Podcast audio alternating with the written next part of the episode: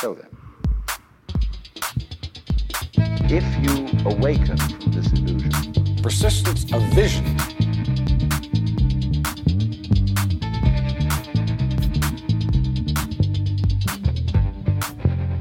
Hello, and welcome to the Persistence of Vision podcast, inspiring conversations with talks about books with fine, fine folk. Hello, folks. I'm Lance Fever Myers. And I'm LB Dio. So glad that you came to join us today for the POV Publishing podcast. That's POV publishing.com. If you want to check us out online, we've got more podcasts, past podcasts. We've got cartoons and comics by world renowned artists. We have essays, we have poetry, we have all kinds of stuff. So go check it out right now, pov publishing.com. What are you waiting for?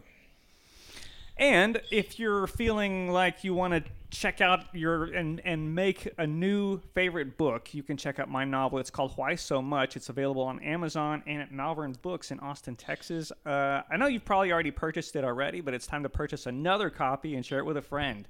Yes, and uh, that's why so much with the question mark built right in to the title. that's right. It, the the question mark comes free of charge. It's built in. So who do we have today? Well, we are extremely excited today to have the author of 50 Years After Vietnam, Mr. Bill Lord, on the show with us. Hello, Bill. How are we doing? You're doing great so far. We're delighted to have you. Well, so, I'm excited to be here. Well, th- this is really exciting. We just, it's interesting. We just had the, our, our guest uh, last time was David Peters, who talked about war as well. He talked about uh, joining the Gulf War. No, the Iraq War. Uh, right, right, sure. I think he had referred to, to it as the Gulf. Yeah. No, no, no the okay. Iraq War. All right, sorry, my mistake. The, the Iraq War. Anyway, uh, the the war that was what, mm, fifteen years ago. Yeah, like, two thousand three. Right, and he uh, shared with us some kind of similar uh, feelings about his experience there, as what um, I gather from your book. Um, but it's just interesting to, to, to draw some of those parallels. What can you tell us about? Um, okay, this so this book came out about a year ago. Is that right? Yes. And what was it like for you um, writing this book now? Well, it's kind of interesting because I essentially got back from Vietnam in 1968 and said, I am never going to look back on this experience. I'm going to ignore it. I'm going to close the door on this. I'm going to only look forward for the rest of my life. And I did that. I literally uh, didn't talk about Vietnam, didn't stay in touch with anybody. Uh, I just sub- subdued any Vietnam thoughts. And then I retired, and we found all these letters that I had apparently written home to my mother. And uh, all of a sudden I had time on my hands and I had a time frame to write this in and it all just kind of spilled back out. It's amazing to me how you can suppress something for 50 years and then when you start thinking about it you remember it in just infinite detail on some of the parts of it. So it actually was a pretty easy book to write. We used all the letters as kind of a time frame and then in between them all I just told stories, and they were all stories that I kind of remembered, so it, it wasn't hard to write because I didn't have to do any research. I just kind of told the stories. Right. So, so even though you had made great efforts to sort of kind of put it behind you, was was it surprising to you to read the letters and have it all come rushing back, or were there things about in the letters that that um, that you hadn't remembered that that the letters mm-hmm. kind of reawakened? Well, yes. I, I, first of all, you got to remember, I didn't know these letters even existed until two or three years ago. I mean, I, I knew I had written letters, but I didn't know we had them.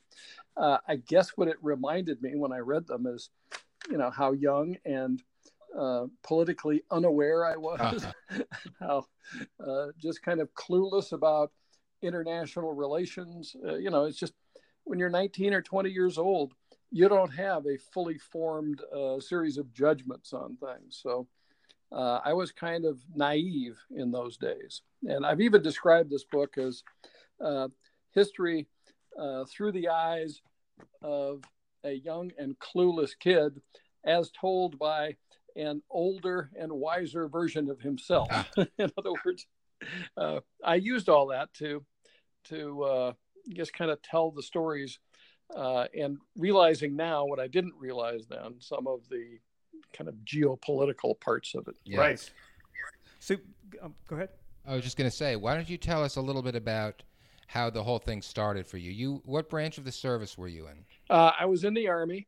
Uh, I was drafted. It was kind of, I won't go into great detail, but I had gotten myself in such a jam as a as a flunked out college student that going in the army was actually the best choice I had. So when I got drafted, I just kind of submitted to it, uh, and I was in the army, which is a two year hitch.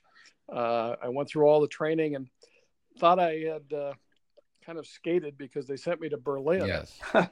And then, stupidly, or whatever you want to say, I, I really did feel like the biggest event of my generation was taking place a half a world away. And so I volunteered to go to Vietnam just to kind of see what I was missing. Sure. And I can tell you that in the first two or three days of being in Vietnam, I had seen enough of what I was missing. Yes. And I, I was ready to take all that back, but uh, there was no getting around it at that point. Wow. Yeah.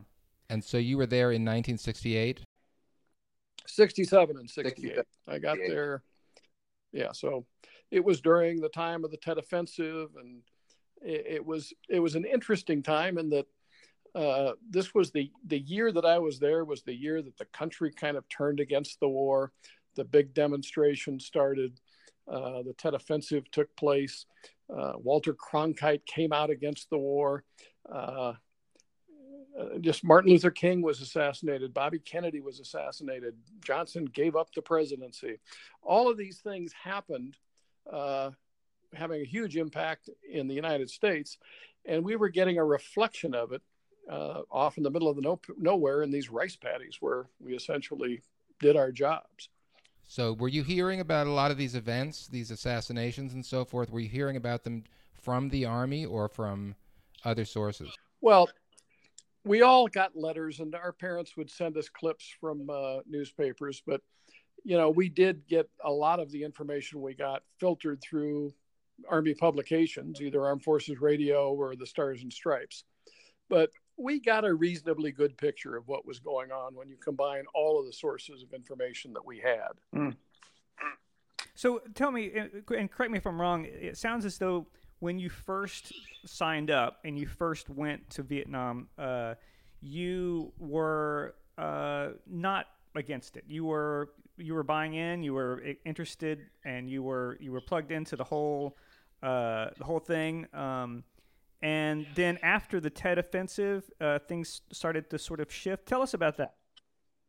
Well, I don't know that I was completely bought into the whole okay. thing, but I did see that you know that they had this thing that they referred to as the domino theory. If we let south vietnam go then we the next up will be south korea and then thailand and laos will go. And pretty soon they'll you know the red chinese are going to be marching through sydney australia. Uh, that was kind of what we were told and it was uh, and it was a decent line. I mean we, it sort of made sense. But when you get over there uh, you realize that we were, particularly our group, uh, I was in the ninth division. We were in the Mekong Delta. We never fought the North Vietnamese.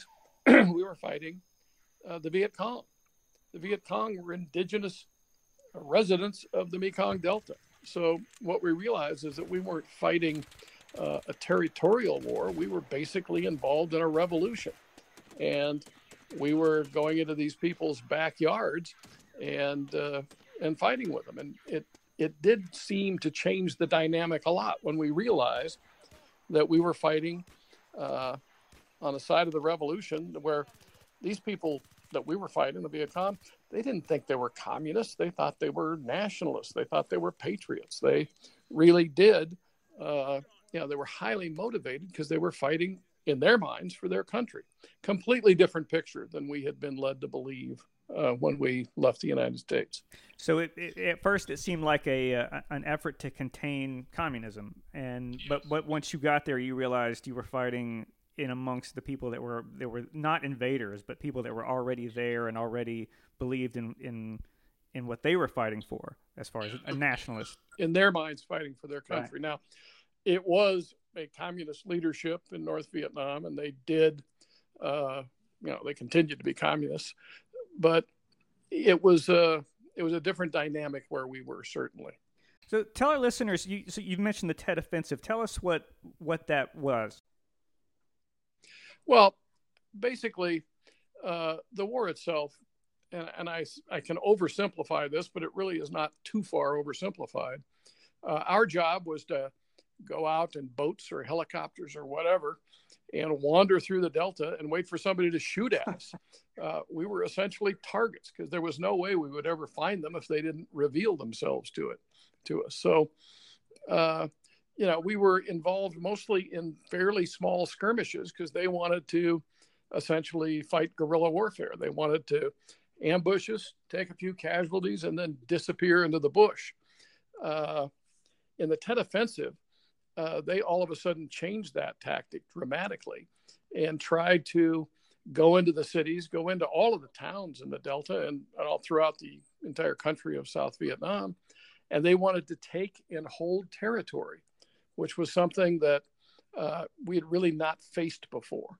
Uh, and nobody was prepared for it. That's how uh, they got into the embassy in Saigon. I mean, nobody was really uh, prepared to see that happen. The reason that they never tried to hold ground before is we had unbelievable firepower and we could always win if we knew where they were. You just call in airstrikes and artillery, and uh, you know, one thing leads to another, and they either die or they run.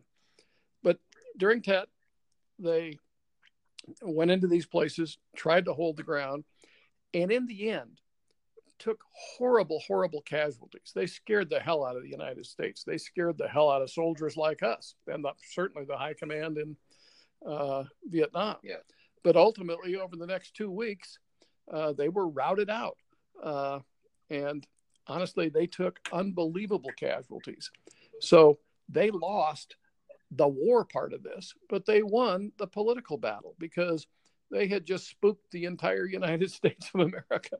And, and, you know, anybody who was in the States at that time would have to say that they managed to turn people's opinions 100% Yeah.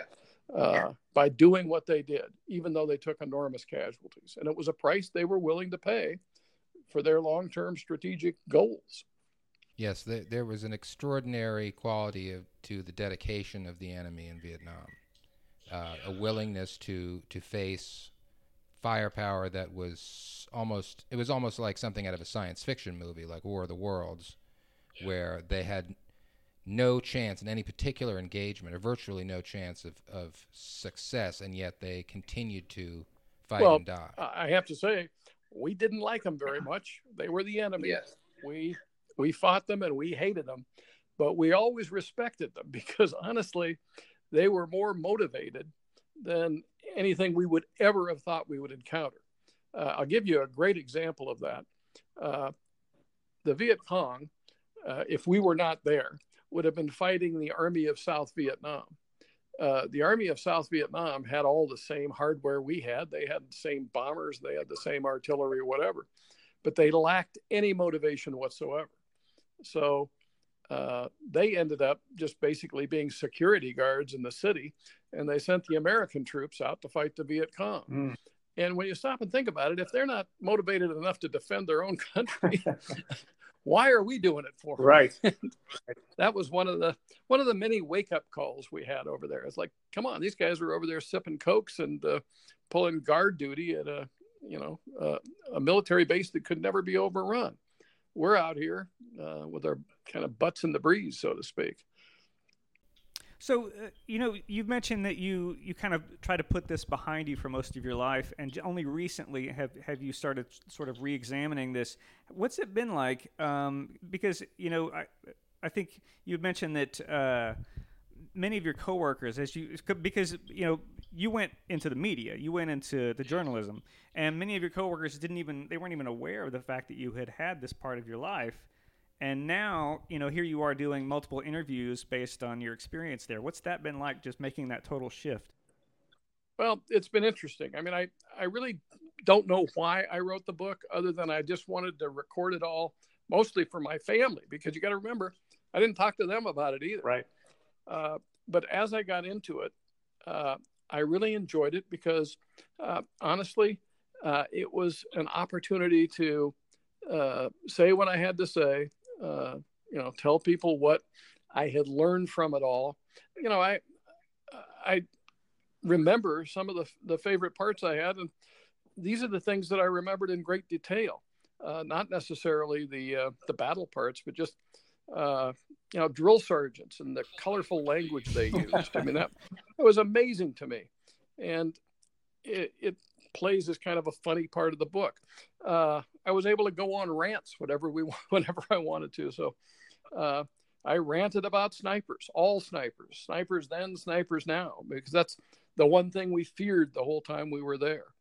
Uh, you know, I was able to write about chopper pilots. I've got a brother-in-law who came to uh, our family recently, but he was a chopper pilot over there, and they were the kind of unsung heroes of everything because they were the ones that took the most risks to do the most things that helped us. So, you know, it was very satisfying to get all these things down on paper. Uh, it hasn't been that much of a uh, a struggle to do the interviews about it because it's all still fairly new to me. you know? uh, and I, again, I, I, mentioned earlier, uh, it it was uh, surprising the detail I remembered. Mm. And I, I did a, a, very deliberate thing in the book. I didn't write about battles so much. I really wanted to just kind of tell the stories of how our minds changed over time, uh, kind of the funny things that happened to us. Uh, and there were heartbreaking things too. Uh, you know, I tell a, a, long story about a guy that was pretty much my best friend over there who died in a gun accident of all things. Uh, he was literally just holding his rifle up uh, for some guy to pull him out of a ditch. And somehow between the two of them, the safety was off. The guy pulled the trigger and, he, you know, he just boom, he's gone. Yes. That kind of stuff. Uh, it's emotional to write about. It's emotional to remember. Uh, but that's the kind of stuff that to me made more sense than, you know, doing battle tactics and all that other kind of stuff for a book like this. Because it really was a personal book. It was personal stories of things that uh, I had. Yes, and and you know the that's one of the virtues of a book like yours is that while it's possible to get a thirty thousand foot view of the war in a history book, uh, a more traditional history book, it's it's invaluable to hear a personal account and get a sense of what it was actually like to be there. I wonder if you could actually walk us through a typical day as an infantryman in the Mekong Delta. Well, uh, I'll tell you. First of all, you get up really early. and you sleep on base, or, or are you out in the field? Well, it, you know, the, we would go out in three or four day uh, chunks, and then we would come back to a base camp uh, for two or three days to rest up. You really couldn't live in the bush, uh, but you'd be out there for three or four days at a time. But whether you were getting up to leave the base camp or getting up uh, in the field, you know, honestly, you were up before dawn virtually every day.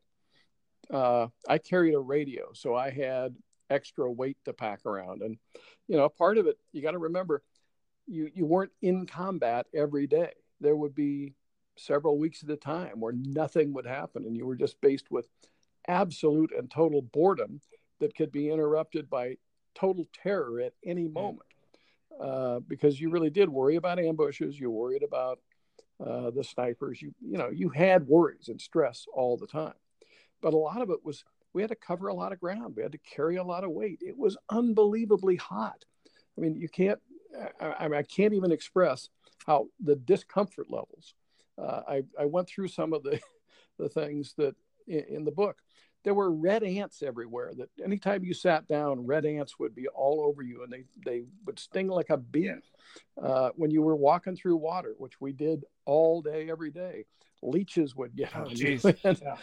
you know you would just i mean these are you know i laugh about them now but these are pretty serious discomforts when you're right. out there doing it right. It's the worst then, camping trip oh ever. by the way somebody's trying to kill you. Yes. So brutal. um, so, so tell me, tell us about the base first. Uh, you, you was it a fire base or some was some kind of obviously fortified area where you were relatively safe most of the time? Because of where we were, uh, some of the time uh, we were actually on troop ships uh, in the Delta ah. or in the Mekong River. uh, which was the safest place of all because uh, you could actually you had a bunk, you had decent Navy food, it was great. But you were only there for two days, and then you'd be out in the world. Uh, other times we were in a base camp called Dong Tam, which was probably, oh, I'm going to say, a mile and a half by a mile and a half. So it, it was big enough to uh, accommodate you, and there was never any uh, real fear of being overrun because uh, there was just too much open space that an attacker would have to cover.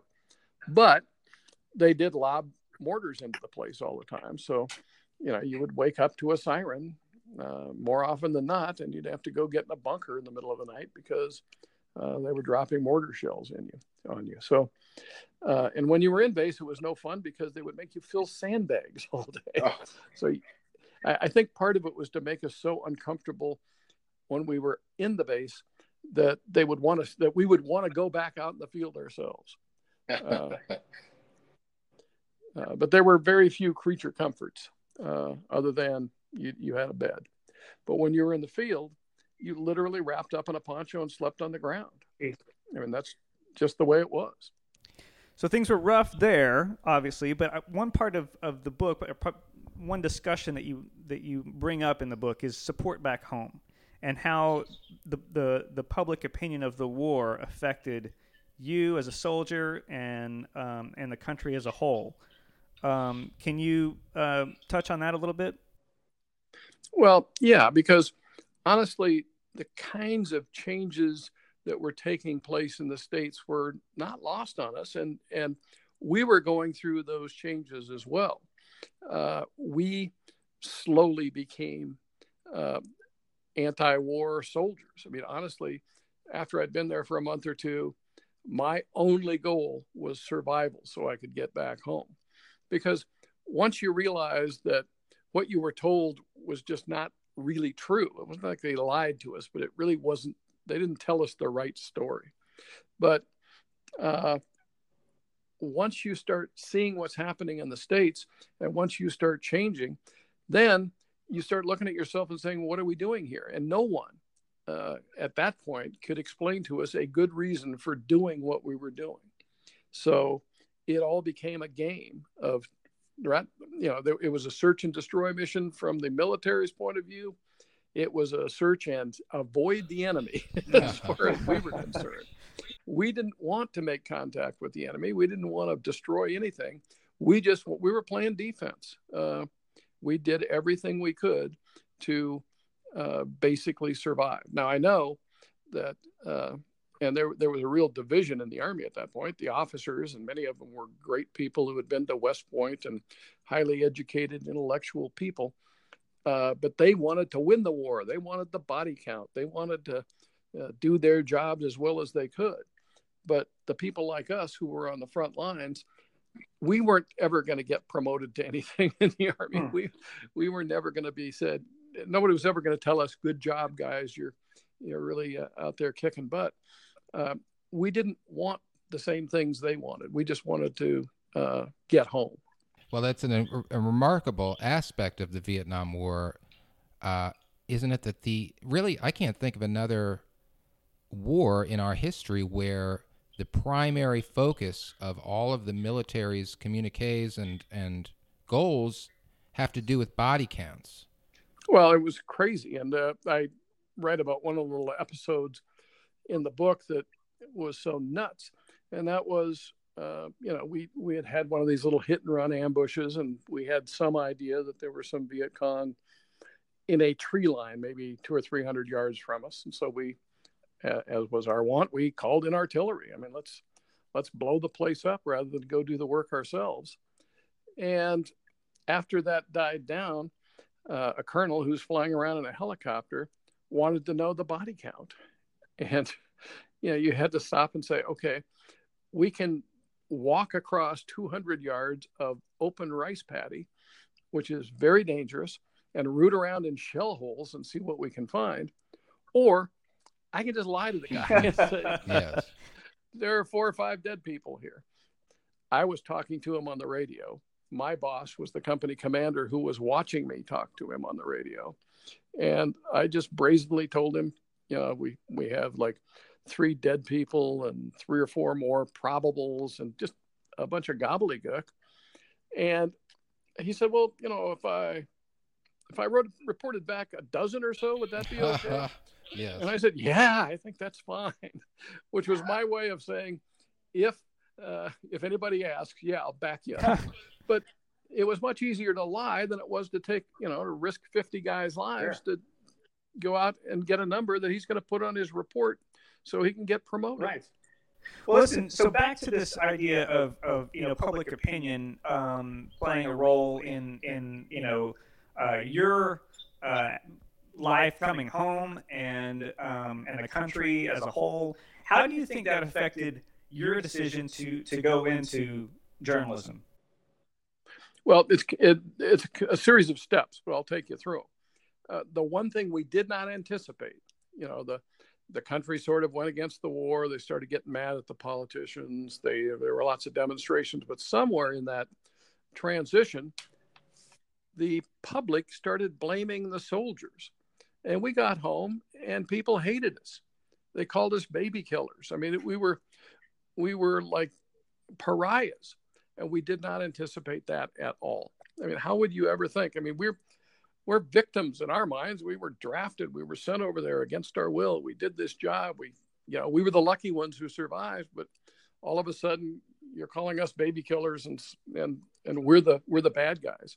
Well, I went right from that experience into college, and colleges at that time were completely uh, divided between, you know, totally. Uh, I, will just say left wing people and right wing people, uh, not unlike it is today, but even more intense. And I wanted to be involved in public life, but I didn't want to be out on the rad- radical fringes of it. And I just accidentally stumbled into the student newspaper and realized you can be involved in everything and you don't have to take sides if you're a journalist. Yeah. And once that little light bulb went off, I had a career. and it it really did work for me. I mean, I I loved being in the middle of uh, the political activity and all the things that journalists do, but I didn't have to take sides. Uh, and there were very few times where uh, I could honestly say that I, I paid a price for not taking sides.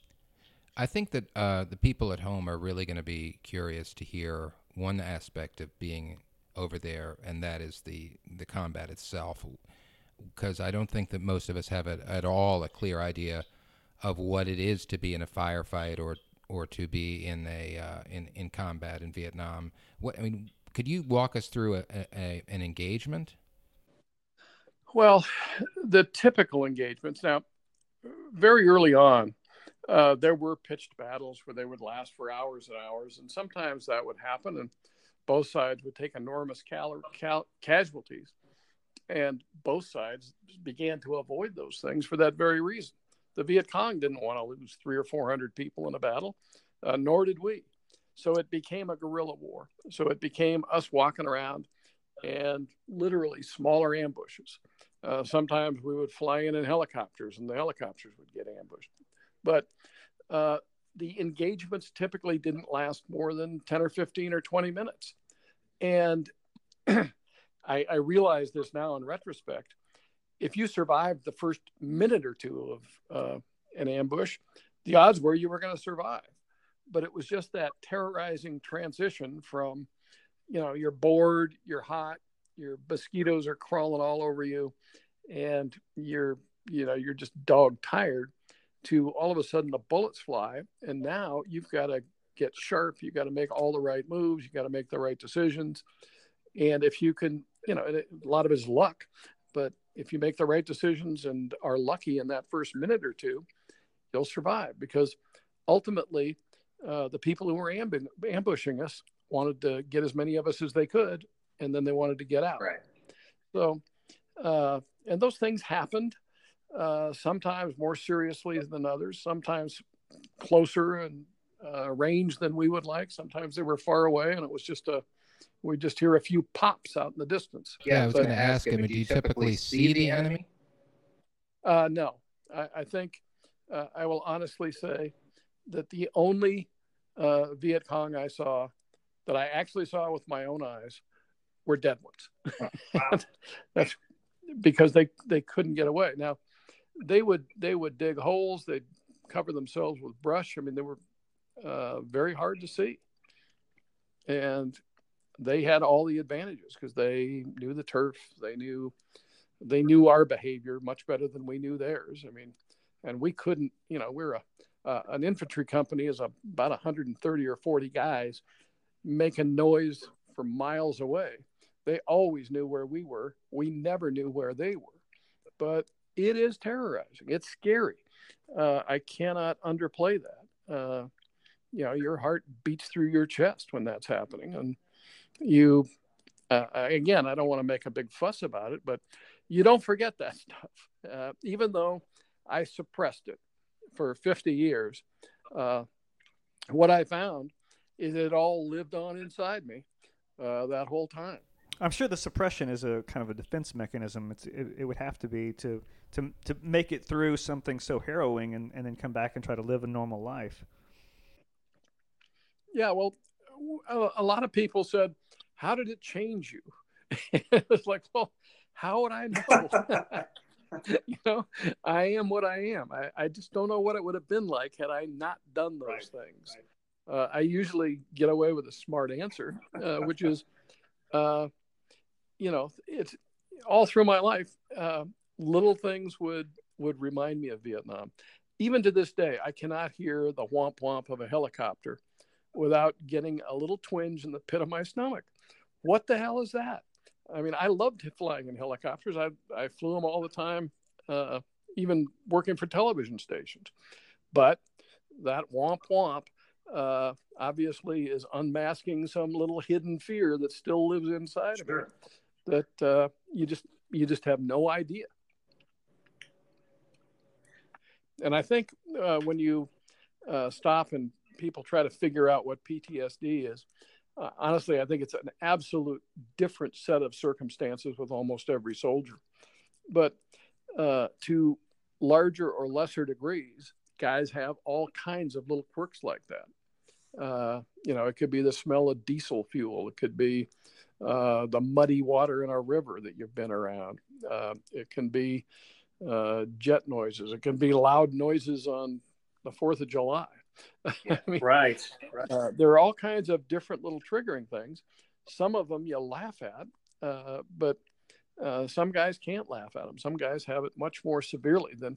I, I don't think I ever had what you would call PTSD because I forced myself to get back into school and get back into normal life. And, you know, just through force of determination of ignoring all that stuff, I, you know, I ended up with a great life. I, I have nothing to complain about. But other guys just couldn't do it. They couldn't make the turn. Right.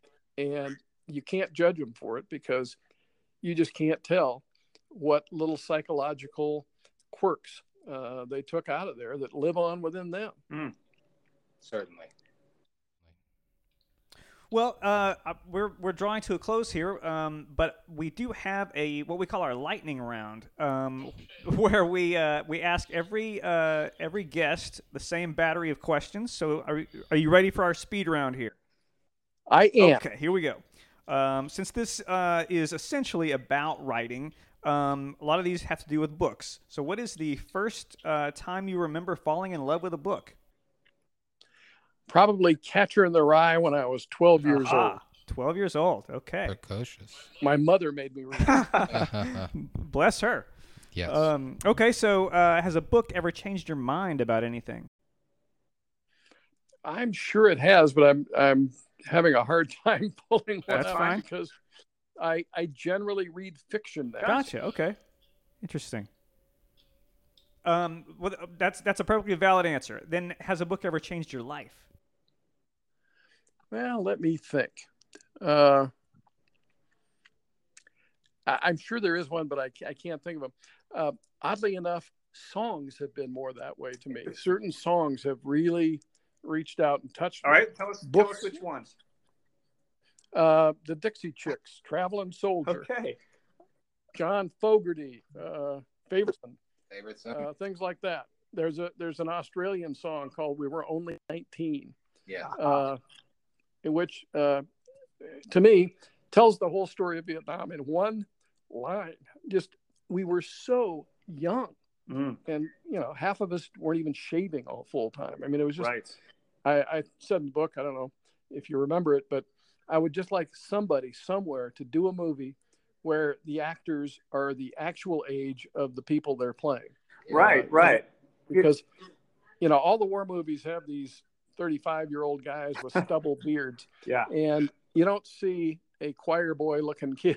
Yeah. that was scared out of his wits. Right. You say it, it, felt more like you guys were, you know, high school kids pre- dressing up to pretend like you were playing war.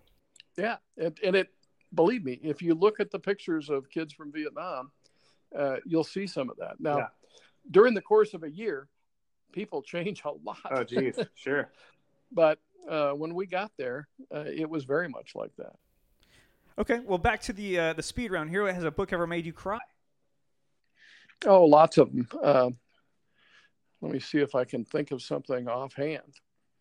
Uh, you know, I, am I'm, I'm drawing blanks, which is terrible. But I'll say this: uh, even reading my own book, I tear up sometimes yeah. at some of the little things. I'll give you a, just a quick, quick uh, example. Uh, you know, you were talking about being lied to. We were lied to one time, and it was the nicest lie ever. It was when the uh, when you're getting off the. They took us over there in commercial planes, and when we were getting off the plane, the flight attendant, uh, almost every one of them said, "See you on the way back." Mm. Well, that's a great thought. Yeah. yeah. You won't be seeing all of us, Mm. Uh, but they said that to everybody. It was like, wow. That was, I mean, they, those guys, uh, the the flight attendants that did that were just great people. Right. That is, there's just the one one little remark like that can mean so much, especially in that context, of course. Yeah, because that's even before you go down the walk down the stairs and realize that it's 110 degrees and you're about to keel over on your first minute right. in Vietnam. Right. Okay, well, can you tell us a book uh, that you've read more than once? Uh, yes.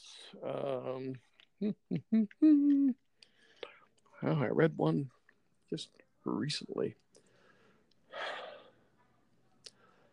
Boy, uh, you know, I, I really feel like I'm I'm a, a bad lightning round. You're doing fine.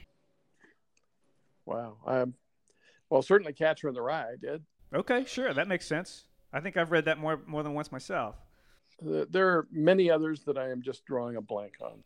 Well, uh, here's the the million dollar question. I think only one guest so far has actually graced us with uh, some some poetry committed to memory. But do you have any poems memorized? I'm I'm going to be a big disappointment to that's, you. That's totally no. It, it's interesting to me. I I, I think uh, uh, the statistics on this particular question have been very revealing, have been very interesting to me. And well, thank you so much for being a guest on our on our little podcast here. It's been such an honor to have you on. Yes, and thank you for. It's been great fun, and uh, I appreciate you having me on, and uh, I look forward to listening to it and see how I sound. Yes, we we are grateful to you for your book, Fifty Years After Vietnam, and for the personal stories that you told, uh, giving uh, some account for that we can relate to and understand of what it was actually like to be there. Uh, it's such an important part of our history, and uh, it's so important to have that personal perspective.